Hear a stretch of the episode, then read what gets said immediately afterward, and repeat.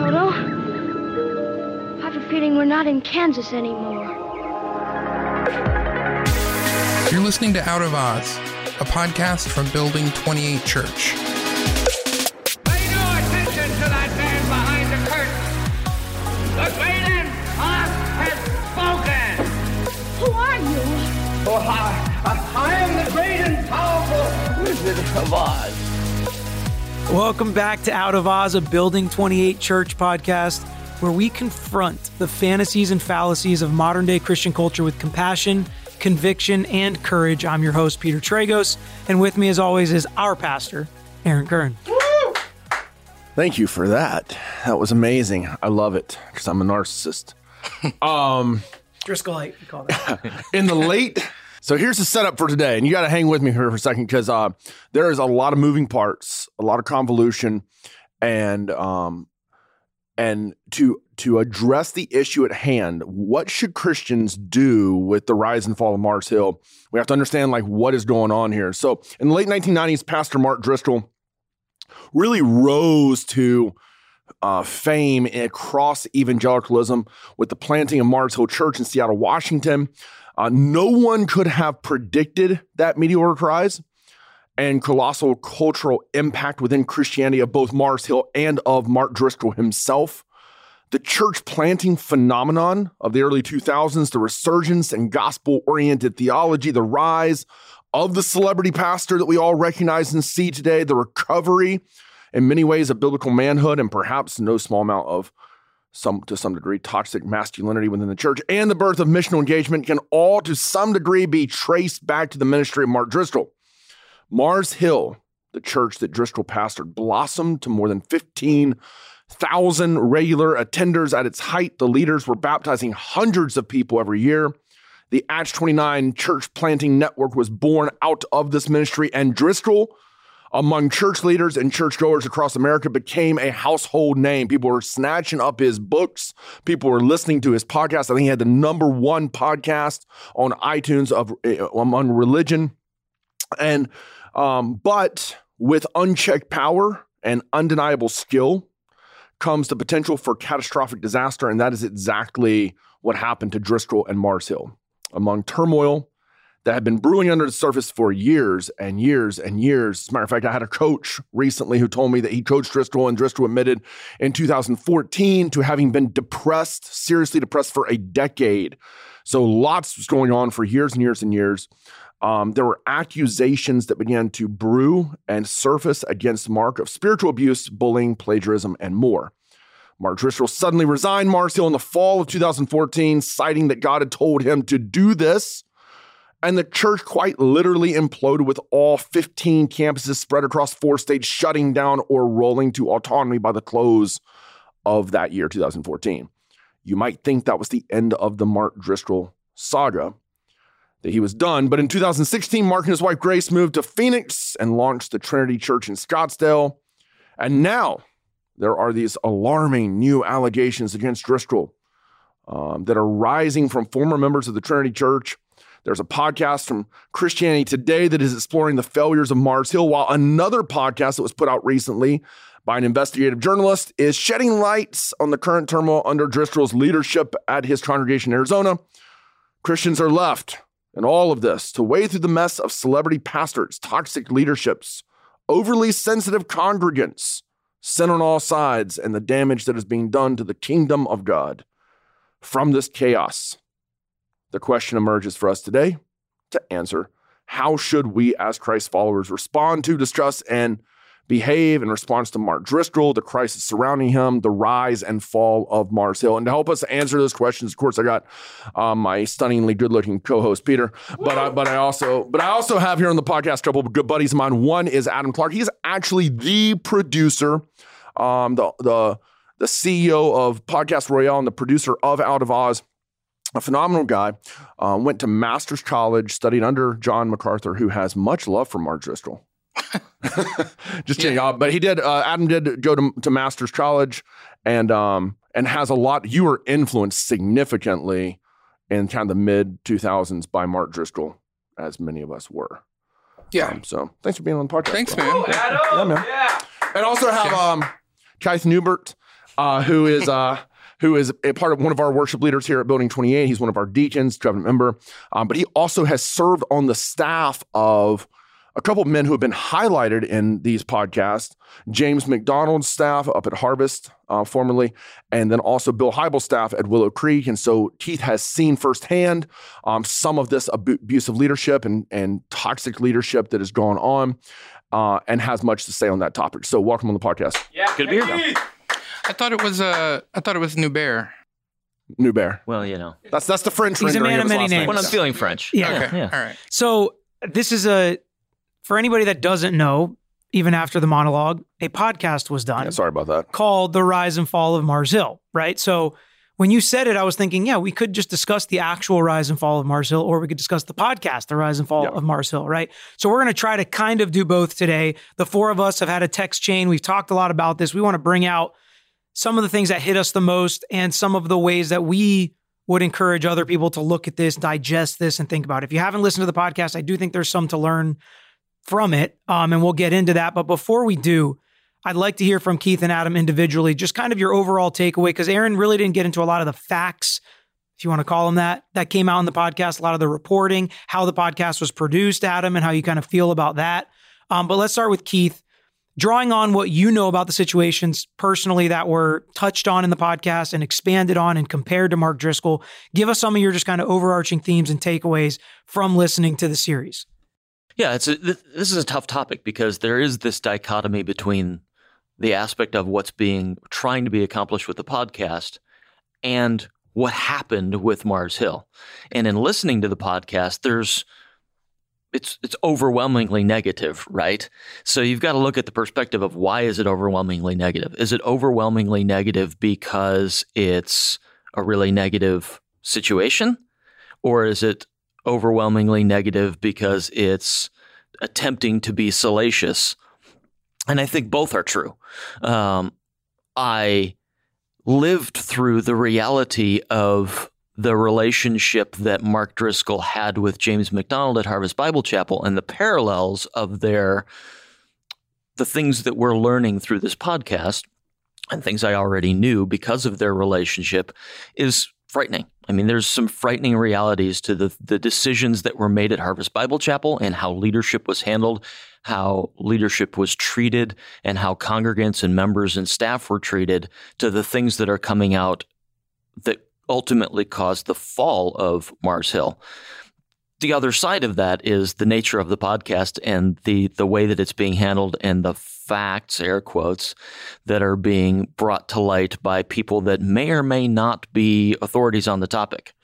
And so it's tough to parse through that, which I think is why we're here, which is to try and cut through some of these things, bring reality to light. What can we learn from it? And what do we have to be cautioned Right. for. And there's good and bad with the podcast, and there's good and bad from the situation with Mars Hill. There's good and bad with Mark Driscoll going forward. I think Mark Driscoll is certainly gifted. Uh, Mark Driscoll is certainly a a has been a faithful Bible teacher, and I think we've all benefited from that.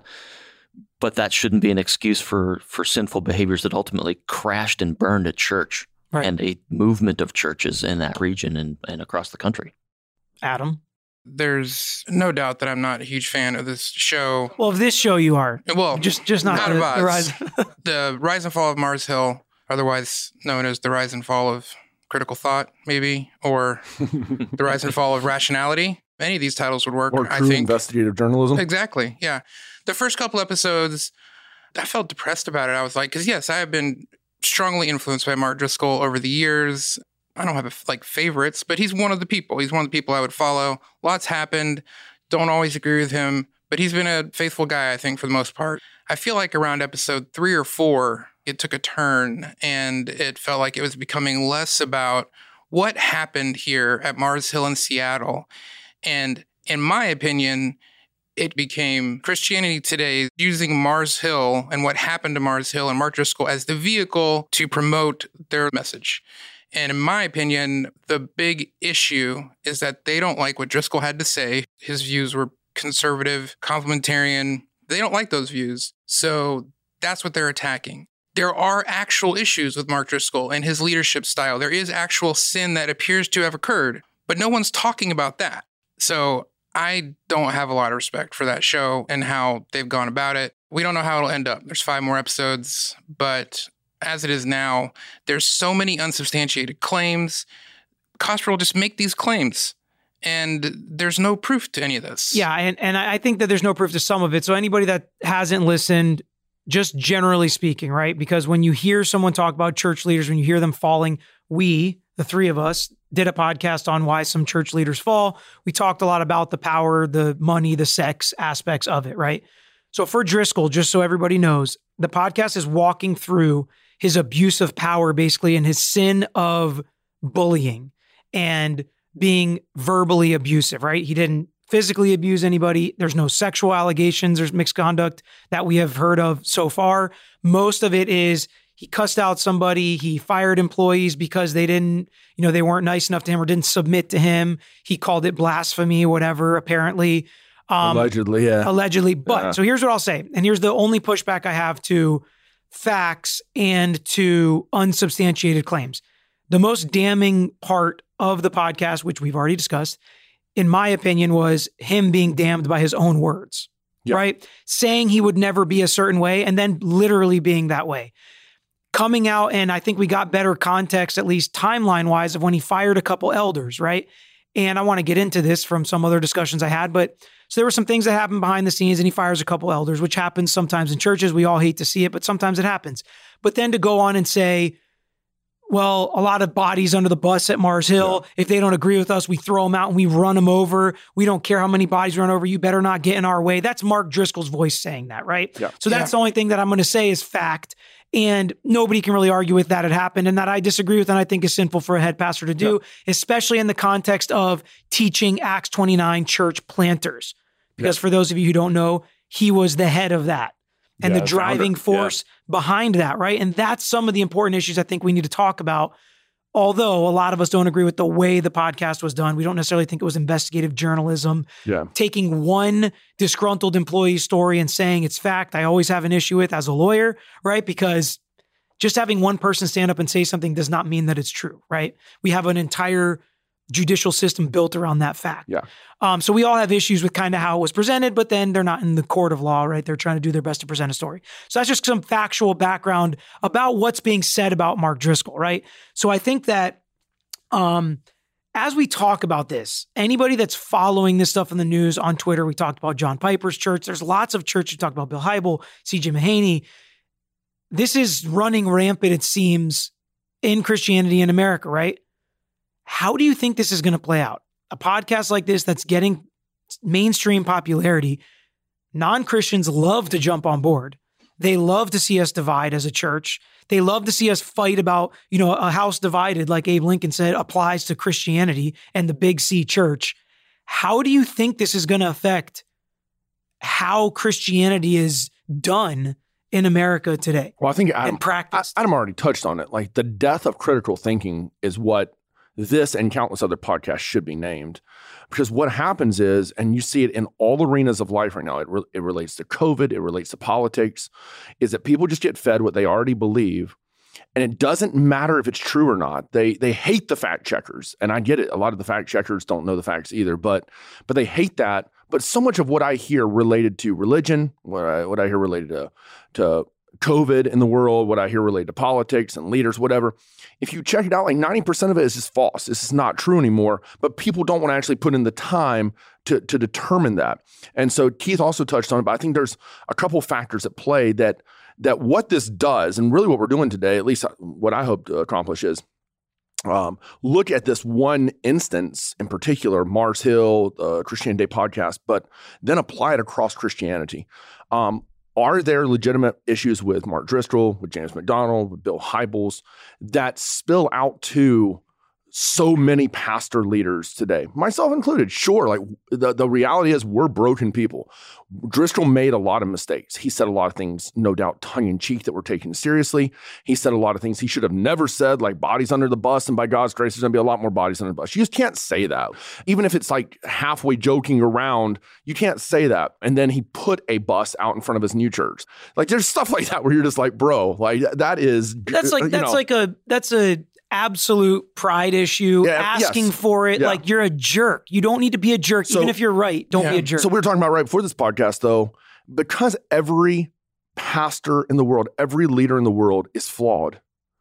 You can just very easily take every pastor. You can take John Piper, and you can take Tim Keller. You can take, you know, Josh Harris, who's now an atheist but was a former pastor. You can take Driscoll. You can take me. You can take pastors of medium-sized, small churches, and you just kind of throw them all in the same bucket as sinners, and kind of broad brush them all. And I think that everybody has to be looked at individually. And that's what's not happening a lot of times. I think also in conjunction with that is the reality because pastors are flawed, there's a lot of prejudice. That's why Paul actually warns against that in 1 Timothy do nothing, take no accusations against an older pastor with any prejudice, which I think is what's happening with CT Podcast is clearly Cosper and others at Christianity Today do not like Mark Driscoll. They just don't like him. And so they're taking as substantiated claims his former media director, his a former pastor, without getting stories that actually would substantiate or fly in the face of these claims, you know?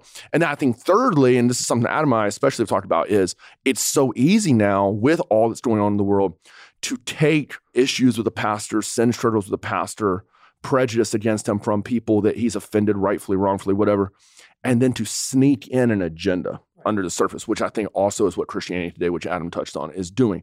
But that applies across the board of Christianity. For example, people looked at Donald Trump and they're like, I hate the way he acts, which means that conservative values are bad. And it's like, no, no, no, hold on. We have to divorce those two things. Like bad behavior doesn't necessarily mean that the position that someone takes is bad. For Driscoll, just because he did some things that were wrong does not mean that his reformed position uh, soteriologically or his complementarian position were wrong. And that's what it feels like is that they're using some of his bad behavior to try to unravel biblical positions that he held for progressive agenda. That's troubling. Yeah. So, Keith, w- when you see what's happening now, and you can kind of relate it back to some problematic situations that were true, what do you think just when you see what's happening now and how widespread it is? Do you think we're missing the boat as Christians? Do you think we're trying to find it in our pastors? Or do you think this reform needs to happen? I think it's both. Okay. I mean, both are true, right? There are guys out there that are bad pastors. They're not actually pastoring their churches. They're gifted communicators who have a platform, who have abused that platform and are taking it out on their people, right? That that's just that's factual. There are those guys out there. And they're not qualified to be they're not pastors. qualified. Right. Yeah, they're flat out not qualified. It happens. You know, there is a component biblically of pastorship that requires shepherding. And if you're leaning hard into the, well, they're a good communicator, but they're a terrible pastor, they're a terrible shepherd of the people, and they don't care about the people, they're not a pastor. They're not qualified to be a pastor. Because I'll tell you right now, if it's all about being a good communicator, get rid of them. Let's hire Denzel Washington. Let's teach him a little bit of theology to preach on Sunday, and he's going to do a better job than any pastor that's We- a we preacher that we've got. That's true. We can't afford. No, but the reality is like there's a shepherding component that makes you a pastor. And if they're not doing that, then they're not qualified. If they're abusing their people, they're not qualified. Now, the flip side of that is we use these kinds of situations with the rise and fall of Mars Hill and the podcast and the ominous tone of it to paint our pastors into that box. And we have to use critical thinking to vet those things. I know we're 160 character Twitter culture and all, but it takes five seconds of research to start to dismantle some of the approach of this podcast. For instance, on the episode of The Things We Do to Women, uh, Mike Cosper uses an interview with Jessica Johnson, who's a professor of religious and anthropological studies at William and Mary College. And on the William and Mary webpage, there's an article about her that says, I'll quote it, Professor Jessica Johnson doesn't call herself a Christian, period. So we can we can start there, right? Yet 3 to 4 times a week, every week for 2 years she entered into an overwhelmingly complex and often problematic world of a contemporary megachurch in Seattle, Washington. Fill in the blank of what that is. She did so not as a worshiper, but as an anthropologist conducting what is known in her field as participant observation. So, this whole use of her throughout that podcast is based on the testimony of a non believer attesting to the behaviors of a church. Now, I don't know all of our listeners, but I hope, I hope that there's a tiny fraction of critical thinking that can parse that out and go, how can I take that as value? And that's the only one. That's what we call bias in the Yeah. law. Yeah. Right. I mean, it, she's going looking for that, you know, just which again doesn't make it not true, but again, we should be able to weigh that And- as and- people and- with brains and common sense and, And the problem with that is the direct response to that is, well, now what is being said that's true? And you discount, and you said this earlier, what the real problems are that we're avoiding exactly. by bringing in all of this stuff to paint a salacious picture of what's actually going on. That's patently unhelpful across the board. It damages the church and it doesn't solve the real problem, or at least address the real problem. Yeah. to be fair to Mike Cosper and Christianity Today, I think that episode in particular was the most egregious example of their sort of Trojan horse, you know, Yeah. of all the episodes. But I feel like they they've done that so much that it's hard to take it seriously for me. And I worry that people listen to this show and they're not going to go to the college website. right. They're not going to think this woman is not even a Christian. They built this whole episode around her quote reporting. And then they accuse Mark Driscoll and Mars Hill of promoting a rape culture within the church. I mean, those are really strong words to throw around when there is not a single case or accusation of anything like that. It- It, just blows my mind. People listen to this, they're going to walk away going, Mark Driscoll, and therefore anyone associated with Mark Driscoll, Acts 29, Building 28, Aaron Curran, yeah. all of us are now promoting rape culture because we're okay with Mark Driscoll and he did that there. And we only know this because of the way they conveyed this information in that episode. And to me, that's just really frustrating. Yeah, I agree. And I, I think you make a good point, right? So the connection with Acts 29, which we talked about a little bit. Yeah. Building 28's in the network. And there is a connection to Mark Driscoll, even though he's kind of gone. Yeah. Right. He, they're not even in Acts 29, right? No, no, not at all. So his new church. So, but there is that connection. So, how does that affect how Building 28 looks at Acts 29, how other churches should look at Acts 29, how members of churches that are in that network do we, you know, agree with and and succumb to all the Driscollites and everything that Driscoll stands for? How does that work now? Yeah, so Acts 29 was founded really as a brotherhood by Driscoll in the around 2005, 2006, somewhere in there. And I have a lot of friends who were in the network from that point, and they said it was more like a brotherhood. It wasn't. It was for church planters, but it wasn't a church planting organization as much. Uh, in 2012. Matt Chandler became president of Acts 29. He came out with the four hallmarks, which I think, I think is really important for anybody who's exploring Acts 29. The core values of A29 now under Chandler since 2012 for the last nine years have been planting churches that plant churches, pursuing holiness and humility, being a radically diverse and global community, and praying for conversions to evangelism. So he reoriented the whole network. We did not actually come into and partner with the network until 2014, which is the year that Mars Hill was actually booted out of the network by the network and then shut down later that year. And so Acts 29 has distanced itself even though he was the founder of 29, Driscoll was, 29 has distanced itself, doesn't have a lot of correlation connection to Mark Driscoll or Mars Hill anymore. But those are questions actually that have come in from people here at our church asking about that and how it affects. And I think to Adam's point, it does affect us because even though there's been a disassociation from Mark Driscoll for nine years, almost a decade, with Acts 29. People don't do the homework to, to realize that there's there's no connection. Now, Driscoll himself doesn't even really call himself reformed anymore, or from what I know, complementarian. Really, uh, he doesn't really take those hard lines as much um, at Trinity Church, and so there's there's really in theologically or in affiliation, there's not any connection to Mark Driscoll. From your perspective, either of you, going to a church that's in the Acts 29 network, do you care that it had a connection to Driscoll, that he started it? I mean, the missionaries that Driscoll supported while he was a pastor at Mars Hill, are we supposed to say, cut them off? They were supported by Mars Hill. They were supported by Mark Driscoll. Everything they touch must be horrible. How do you look at that as just members of a church that's within the Acts 29 network?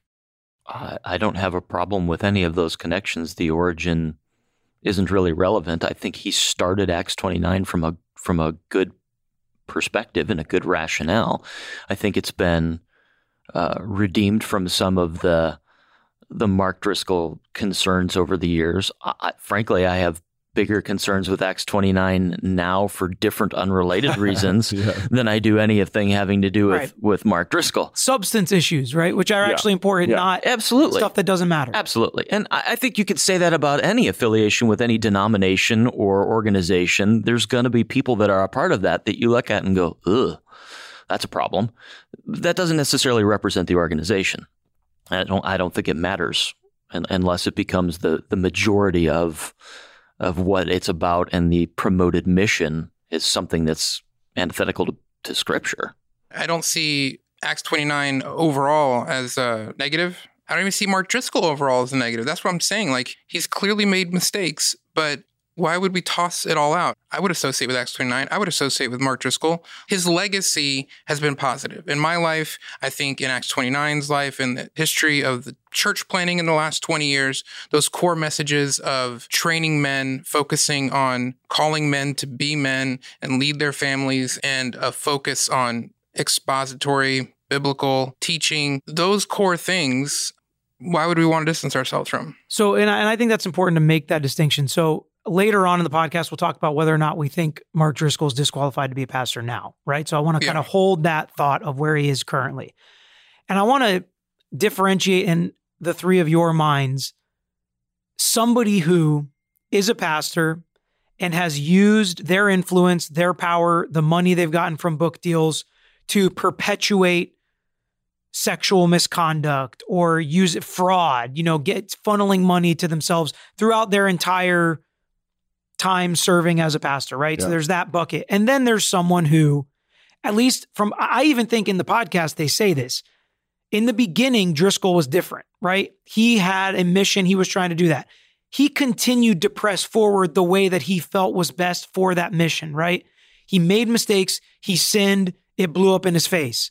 But I don't think that Driscoll's plan, at least even from the podcast or everything that we know, that he was perpetuating all this so that he could bully people. You know, that was a something that happened, not necessarily the plan or the goal. How do you differentiate that and how we use his past sermons, what we've learned from him? So many pastors in my life, including Aaron and including one of the pastors I loved from college, have a Driscoll type of preaching that's super engaging, great communicators, but it also includes making fun of young guys sometimes. Like, come on, step up, step up to the plate like that. When I was in college and stuff, that hit me, you know, and it was there was a lot of don't be stupid, don't be worthless, be a man of the Bible, be a man of conviction, you know, that type of thing that they were condemning from Driscoll. Yeah. They were saying he was demasculating. Is that the word? Emasculating? Whatever. Yeah. They were saying, like, that's so horrible. How could he say that to guys? I think a lot of times guys need that. Some people disagree. So, how do you think someone like Driscoll, how can we look back, like Adam said, on his previous sermons, on books that he's written? That can be positive. How do you how do you look back on that? So uh, honestly, I look. I mean, I look at Ravi Zacharias, even somebody who clearly the substance is there that he fell, that he was involved in sexual sin. And I to told, me, that's harder though. And I agree that like if you have a check in your conscience, I just can't read anything from Ravi. I can't watch him anymore. That's fine. It, to me, it doesn't negate the fact that he was still speaking the truth, and so you should still learn from him. You should still read his books. With Driscoll, obviously, you know, sin is sin, but socially speaking, his sin was not nearly as socially egregious as Ravi Zacharias um, or disqualifying, in my opinion. And so, but you look back and you go, okay, he was he was brash, he was arrogant, sometimes he was demeaning, he was being recorded six times a weekend. Um, every interview he did, every conference he spoke at, I mean, everything, he was constantly on a mic. And so they took a collection of 15 years worth of uh, audio recordings and were able to pick out a lot of some stuff, like Adam said, that wasn't negative, actually, that he said, just teachings that he had about manhood and about men leading their families. Calling out and, universalism. Yeah, yeah, calling out universalism. And like, but they kind of lumped that in with some of his, some of his narcissism, bullying, bad behavior, whatever, that he needed to repent of and that he's admitted at different junctures in his ministry that he did, has repented of and that you know he has sought humility. I know C.J. Mahaney's book on humility was a big impact on Driscoll back in 2011, 2012, somewhere in there. So all that to say, I think uh, this is difficult for me because um, a man's if a man's sin disqualifies him from ministry and keeps his his preaching, his teaching, his writing from going out and impacting people, then no one's going to have an influence. And so we have to, once again, I, I know we keep going back here, we have to apply critical thought to this and say, you know, is it just something that they're struggling through? Like it, that they've had anger issues, they go through a dark season, they go through a rough time, they get mad, they say something they shouldn't have, but they apologize, confess, repent of that, which I know we've talked about, Pete, is like a big thing in this. Where is that from James MacDonald? Where is that from Bill Hybels? Where is that even publicly from Mark Driscoll? Because if somebody has admitted that, confessed that, repented of that, and been restored from that, that lends a lot more credibility to their teaching. But I don't think we can just once again look at all these different people. I would have a hard time listening to or reading anything by James MacDonald now. Like at, from what I have seen that has been substantiated through the Roys report and other sources, I would have a hard time with that because it's it's hard to believe that he actually bought what he was teaching in a in a full. That's way. what I feel about Ravi. Like Yeah. how you can preach and teach something Sure. and then go and do what he was doing versus like Driscoll. I can understand. He's like getting hyped up. He's on stage. Yeah. He gives an hour and a half sermon and he goes that back and he's just like killed it. You know, but he's still like he's not Yeah. preaching against saying that he's the the most humble guy in the And world. that's a fair point about Ravi. Like That's what I'm saying. each- That's the hard thing for me to get Yeah. over with Ravi is like, how can you like preach all this? And then I'm thinking like for years he's going back and just abusing these women and abusing his position. And it's just like, I think That's so much harder To that point, I think I think the subject matter is important too. yes. Like when we're dealing with apologetics, like Ravi Oh, yeah. dealt with, like that that is different than when you're dealing with James MacDonald. A lot of his was on leadership structure and how to lead well and how to build a big church. And the way he went about that, uh, Ravi's apologetics were sound. James MacDonald's leadership structure was not. And so there, there's and a I lot think of that. there are issues through. with some of Mark Driscoll's planting structure. Sure, Based on sure, And, yeah. and just one point before we get because I want to hear what you guys say about this as well. Just because you're recorded all the time, six times a week, as I've said this in our text messages, so you already know what I'm going to say. Just because you record all the time, first off, he welcomed it and actually looked for bigger and bigger stages with a bigger audience, more people to listen to every word he was saying. You shouldn't have that stuff recorded of you saying. You shouldn't say that stuff. The Bible's clear about our tongues and our mouths. You shouldn't say that stuff for any reason. Like, I- so- there's plenty of stuff so- he said he should have never said. I don't Yeah. care if he was recorded I, 24 I hours a day. 100% agree with that. There's there's a dozen sound bites Right. throughout the podcast They're just they're highly offensive. A dozen sound bites that he should have never said from 15 years of being constantly recorded. Like if we were constantly recorded, I'm pretty sure somebody could pick out a dozen sound bites from me that I should have never said. A lot of the other stuff, then what they do is they're they're taking these sound bites and they're going to the media director and he's like, "Yeah, I sat down in a van with him in Indonesia and he and he was like, I'm kind of a big deal and and I don't think I he was joking. I, I don't think he was joking." I I'm was like, the "What?" guy. I'm like, I was yeah. the guy, Yeah. Adam, that put the first. MP3 on. Remember when we talked about that? Like, yeah. Yeah, I'm just like stuff like that though is what I'm saying is yes, what he said these these dozen or 15 or 20 things were egregious and if your pastor is doing that, that you should never make excuse for that sin. But then you shouldn't just like because they said one or two or, or a dozen things that are egregious over the course of a decade, you shouldn't just make all these other assumptions connect. We drove up and he's saying this really nice hotel. What if he paid for that himself? And, and you didn't pay for yours, so they're putting you in a flea-ridden hotel. Yeah, yeah, yeah, that was like stuff like that. Where I'm just like, come on, man. And and to Adam's point, Cosper is going. This really happened. We don't know if that really happened. This is one person's opinion who's clearly quite livid at Driscoll, doesn't like Driscoll, doesn't respect Driscoll.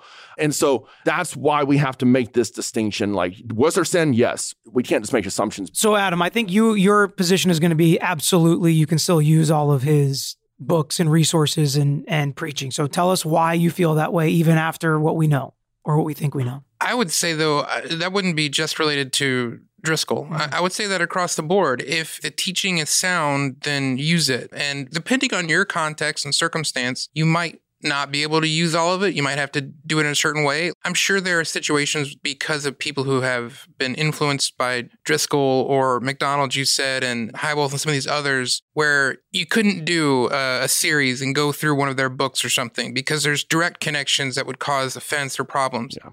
So context matters, obviously, but just evaluating the truthfulness, the rightfulness of his books, his teaching, not all of it. I haven't listened to all of it, but the majority of it, especially from a decade ago, I would have no problem with because I feel like it's biblically sound. And, and you know, the very first episode of the Mars Hill podcast, they were like, we should also be looking at ourselves and how we keep kind of idolizing and worshiping guys like this and giving them their platform. And but then I, I personally, and maybe it's the, from the perspective of being a pastor, I don't feel like there's been very much culpability on the part of the, other than So some people going, oh, I feel I feel bad that I yeah, transition because that was going to be my Yeah. question for Keith.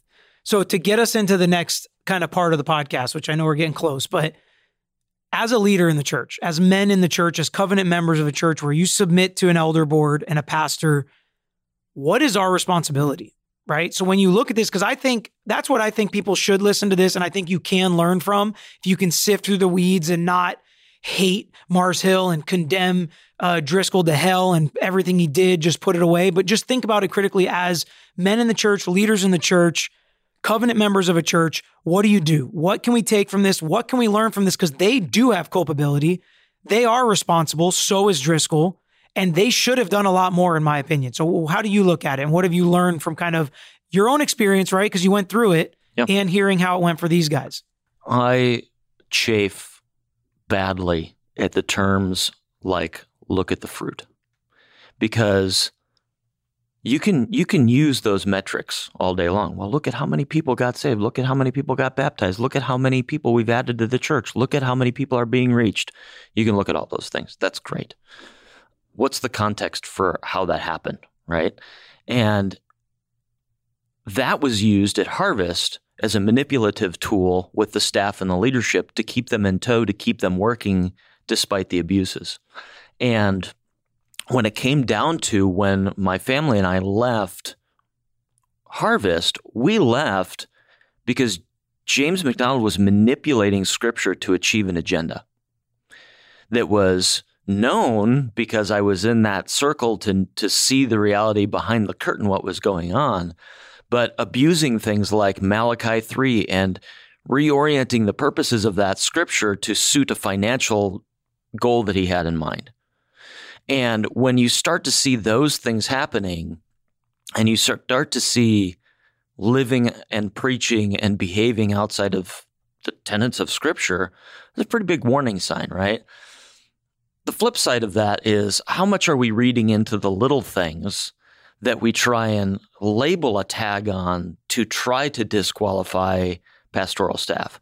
And I, I probably said this in the other podcast, but I have this problem with the idea that we as members and congregants can look at our pastor's failures and not tolerate them, not tolerate sin while we're looking past our own and committing the same sins, probably in the process of, of blaming and pointing the finger at them, and not applying that same rule to ourselves. And what it really comes down to is repentance. You know, I think one of the things with Driscoll that we have seen is he did coming out of the collapse of Mars Hill, there was signs of repentance. There was signs of change in behavior.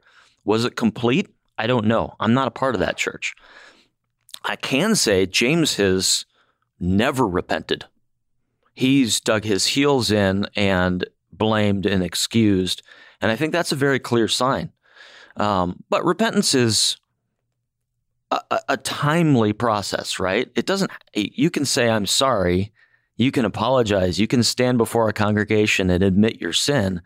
But how is that playing out over time? Is there really heart change? Is there really behavior change? And you can't look at an instance of, of, of failure in sin even after repentance and go, oh, there it is again.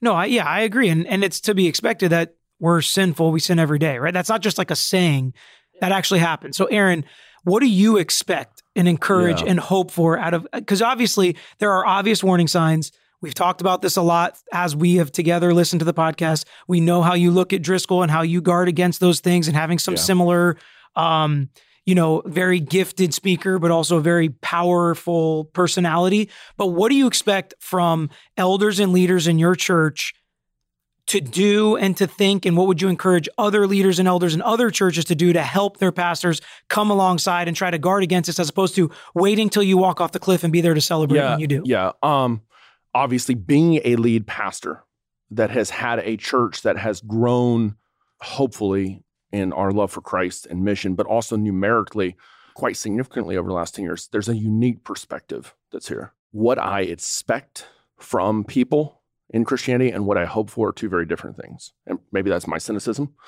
But what I would hope for is that all of us, pastors, elders, people, would actually show the grace to others without without abandoning biblical this is wrong we can't we can't just excuse things but that we would show the grace to others that we have been exhibited by christ toward us, that He has forgiven us immensely, that we'd be able to extend that. I know it's difficult, but that we would do that.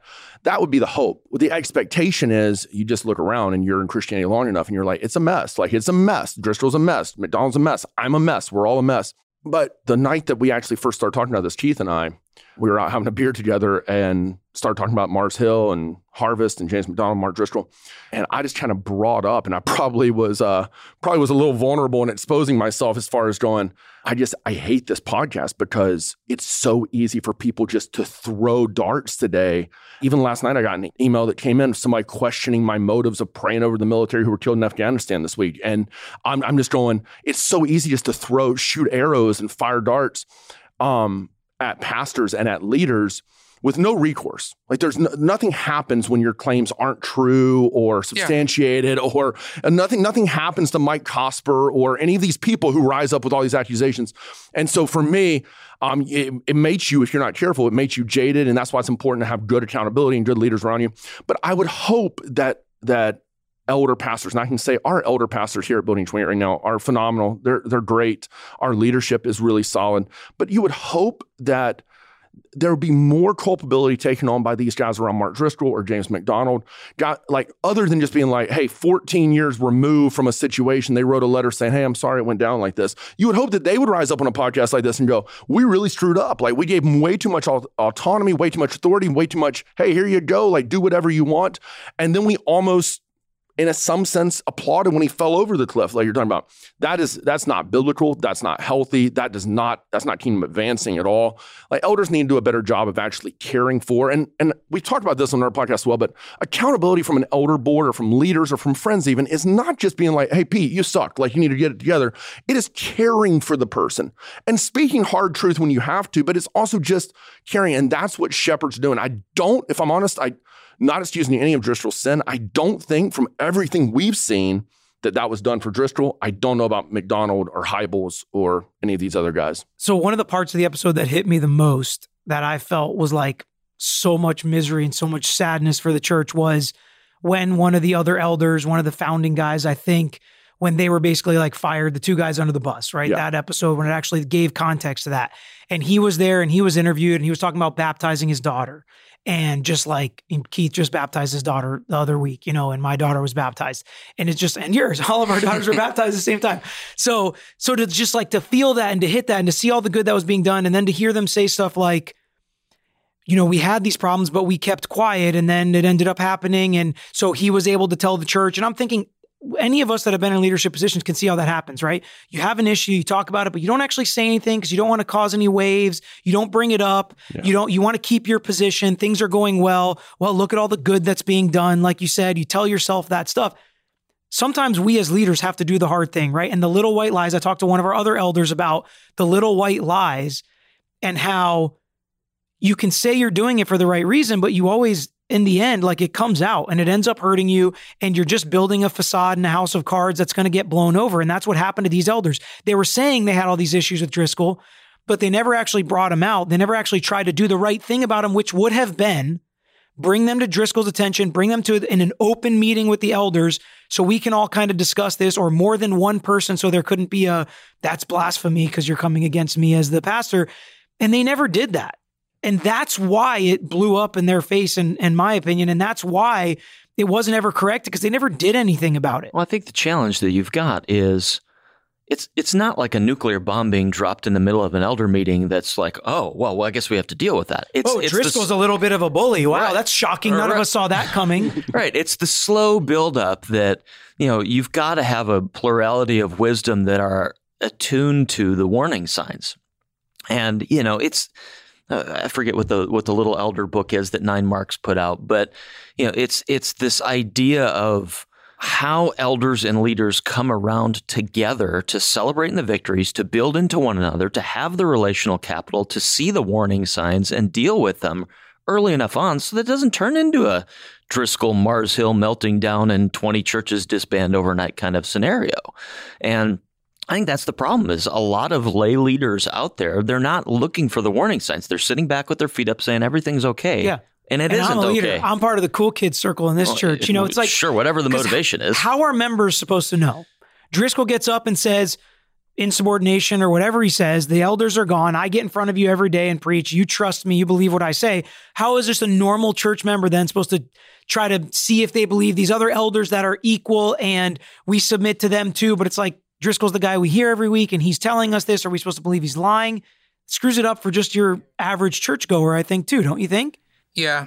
To me, it comes across as very arrogant. And they were kind of making fun of him like, oh, he's a nobody. He's just a pastor. What one of us would want our entire lives, our parenting, our marriage skills, everything we've ever said, everything we tweet, how we drive, what stores we go to, all of that to be evaluated and judged on a day to day basis by a thousand people. And all their opinions are coming at you like they matter. Those opinions don't matter. I mean, it gets me really frustrated. They don't. They don't matter.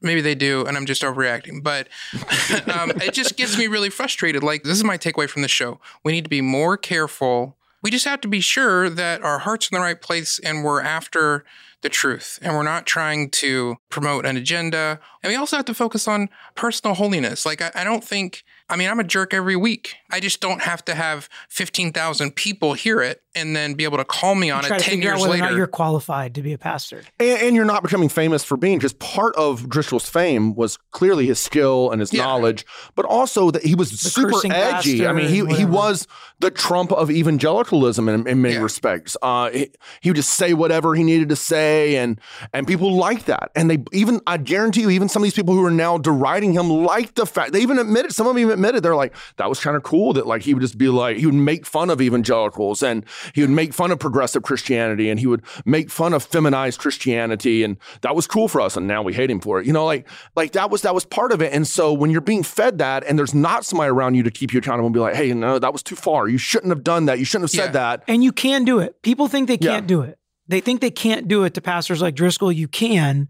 You just have to actually do it because if you never do it, then you can't. Because once he's been there for 15 years and the same, you know, the same soup is being stirred, now it's a lot harder.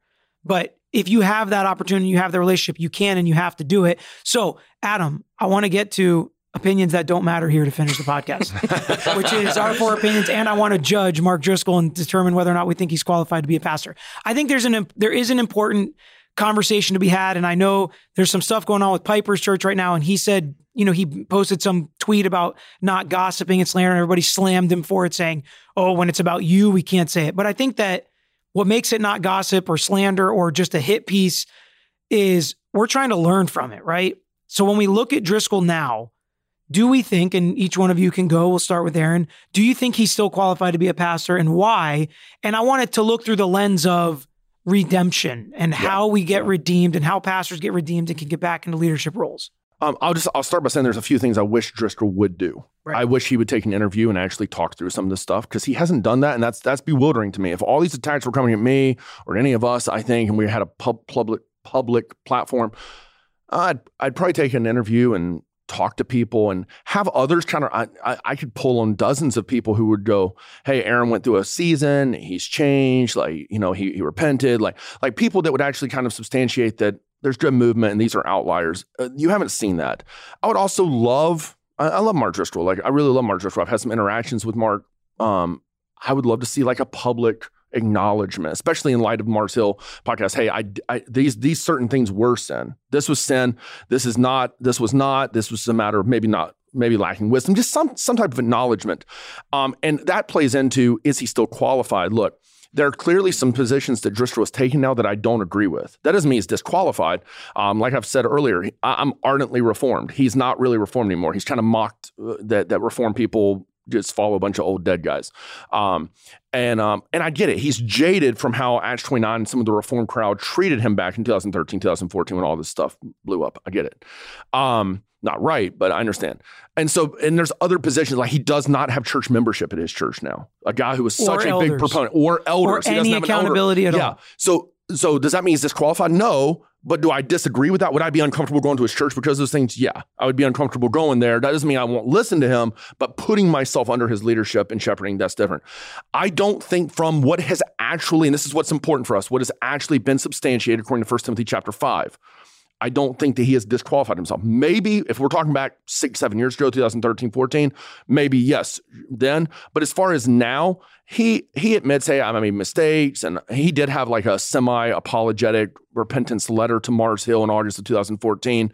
Um, that he had made mistakes and tried to take some culpability for that. Uh, I know that I know how difficult being on this side of the curtain that would be for him to do when he knows there's other people at fault as well. Um, and so he did do that. And so in his mind, he probably has a clear conscience before the Lord. And now he's trying to pastor to Trinity Church. And really, the accusations at Trinity Church have been pretty marginal at best, in my opinion, listening to the Roys report. Um, they weren't, I mean, it's like, oh, he, you know, he called himself a celebrity or, you know, I mean, just like kind of dumb stuff that's matters of opinion. Um, so I, I would hold the opinion that I wouldn't necessarily be comfortable going to his church, but I don't think he has disqualified himself. And I think it's also important to note that his family loves him, and that's huge. That's huge. He's never been accused of financial misconduct and all that. I mean, other than the whole like taking private planes and well, stuff. and and the book sales thing, which actually came out that it was affirmed more by his elder board and then by him is uh, the whole New York Times bestseller. And he's he's never been accused of infidelity. His wife loves him. All of his children are part of his church. That should speak volumes when we kind of start to look at the evidence surrounding this issue. So, what do you think? When Mars Hill was growing, one of the things that Mark condemned was the idea of pastor as CEO and rode that pretty hard that you know you don't lead a church as the CEO that's not what it's for. Jesus is our pastor. I'm just here to teach. That was his mantra.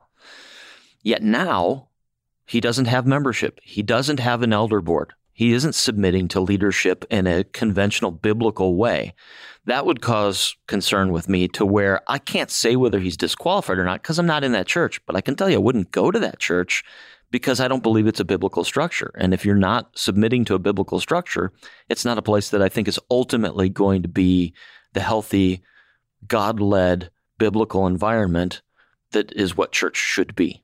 Okay. Adam, what do you think?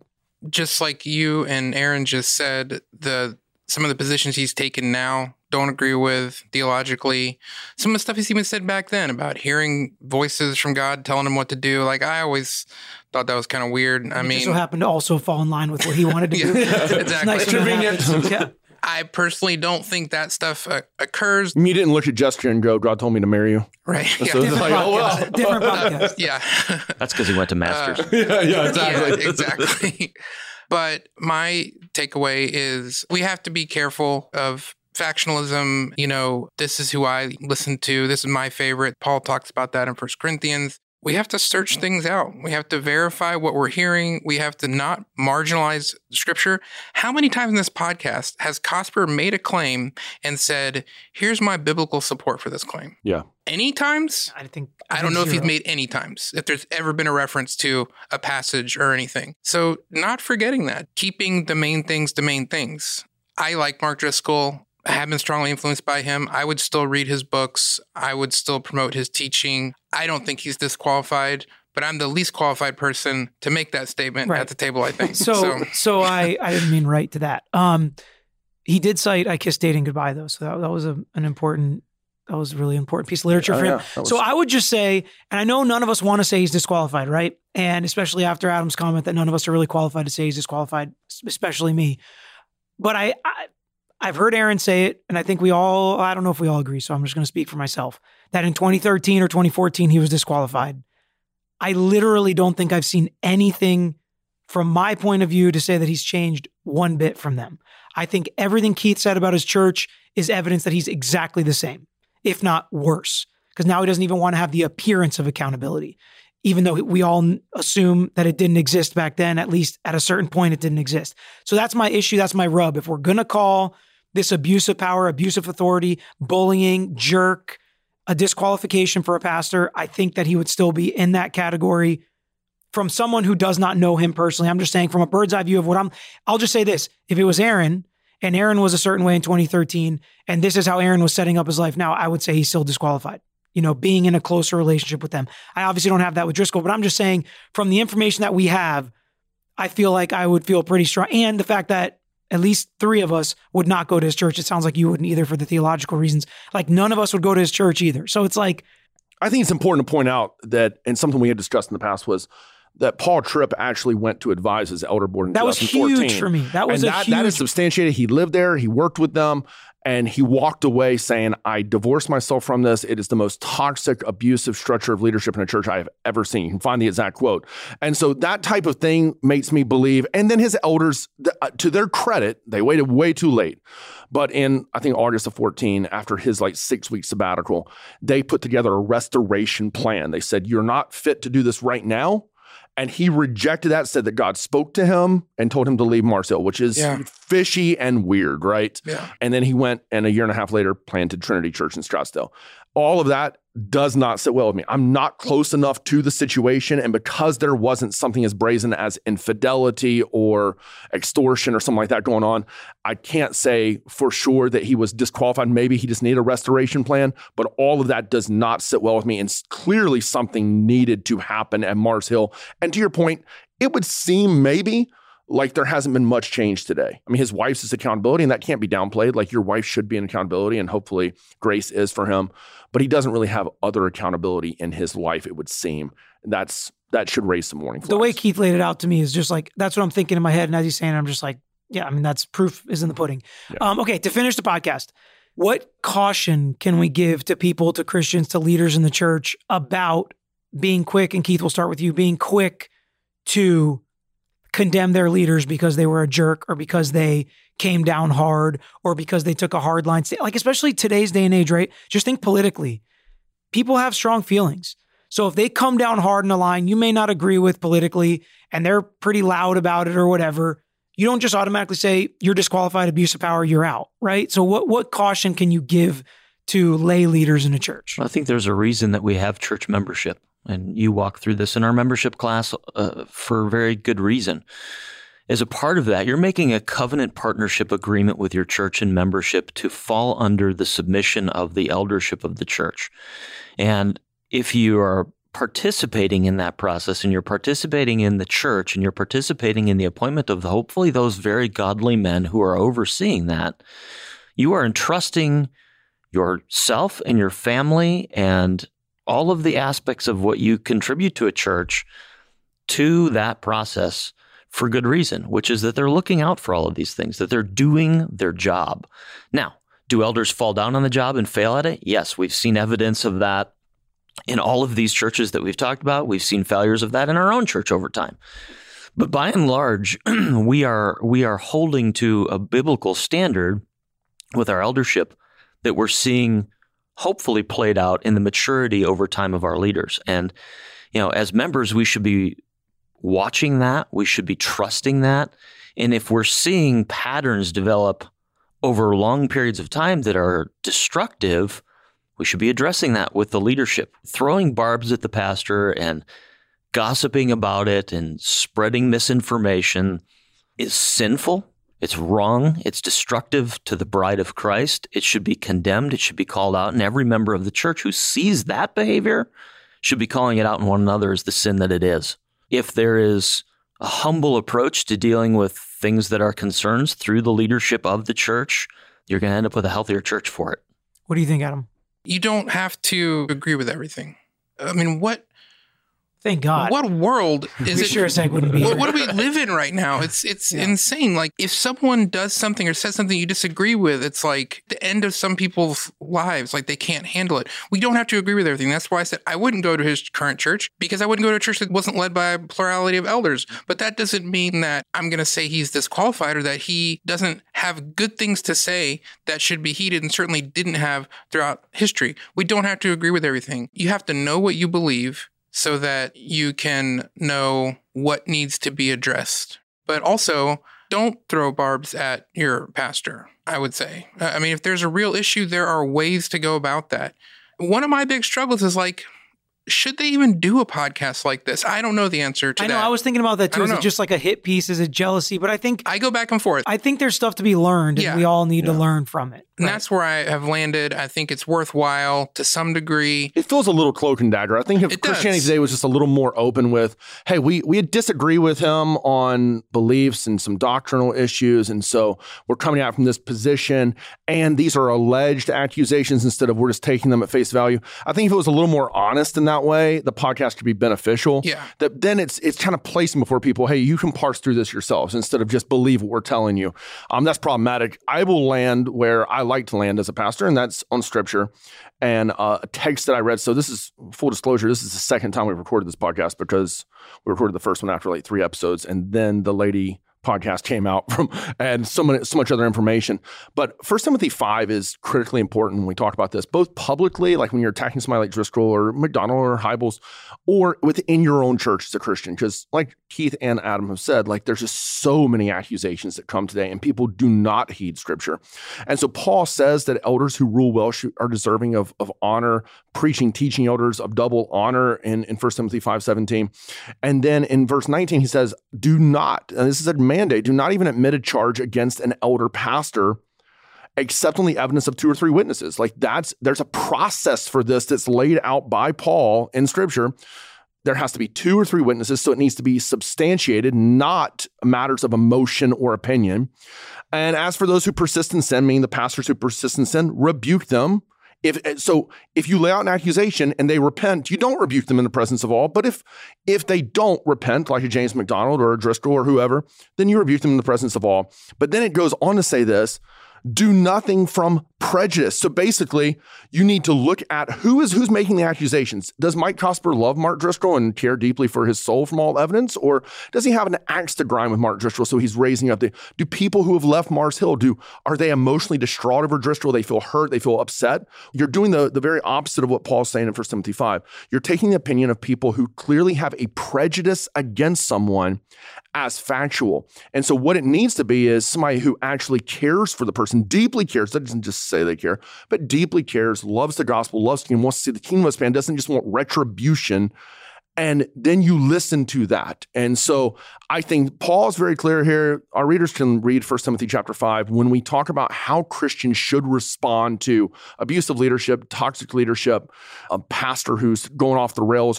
1 Timothy 5 clearly gives us the biblical model to follow in dealing with that. We don't have to speculate as how to deal with that. There needs to be hard evidence, two or three witnesses, nothing from prejudice. And if there's a pattern of unrepentance, then after addressing it with that person and calling to repentance, substantiated clear sin, then you bring it public to light. Right. And I think that's a good place to land. Just kind of gives everybody how to listen to this podcast, what kind of lens to listen to it through, and kind of practically what you should do after. Uh, Adam, thanks for being on, man. Thanks, man. It was a weird topic, man. but uh, but I appreciate it. Keith, Always, always fun, man. And appreciate it. All right. Till next time. Thanks for listening to Out of Oz. If you enjoyed this episode, share it with your friends and leave us a review on Apple Podcasts, Spotify, or anywhere you listen. Out of Oz is produced by Building 28 Church and Podcast Royale. You can find out more about the show and Building 28 by visiting outofozpodcast.com. New episodes drop every Monday, and you can get each one automatically by subscribing in your favorite podcast app.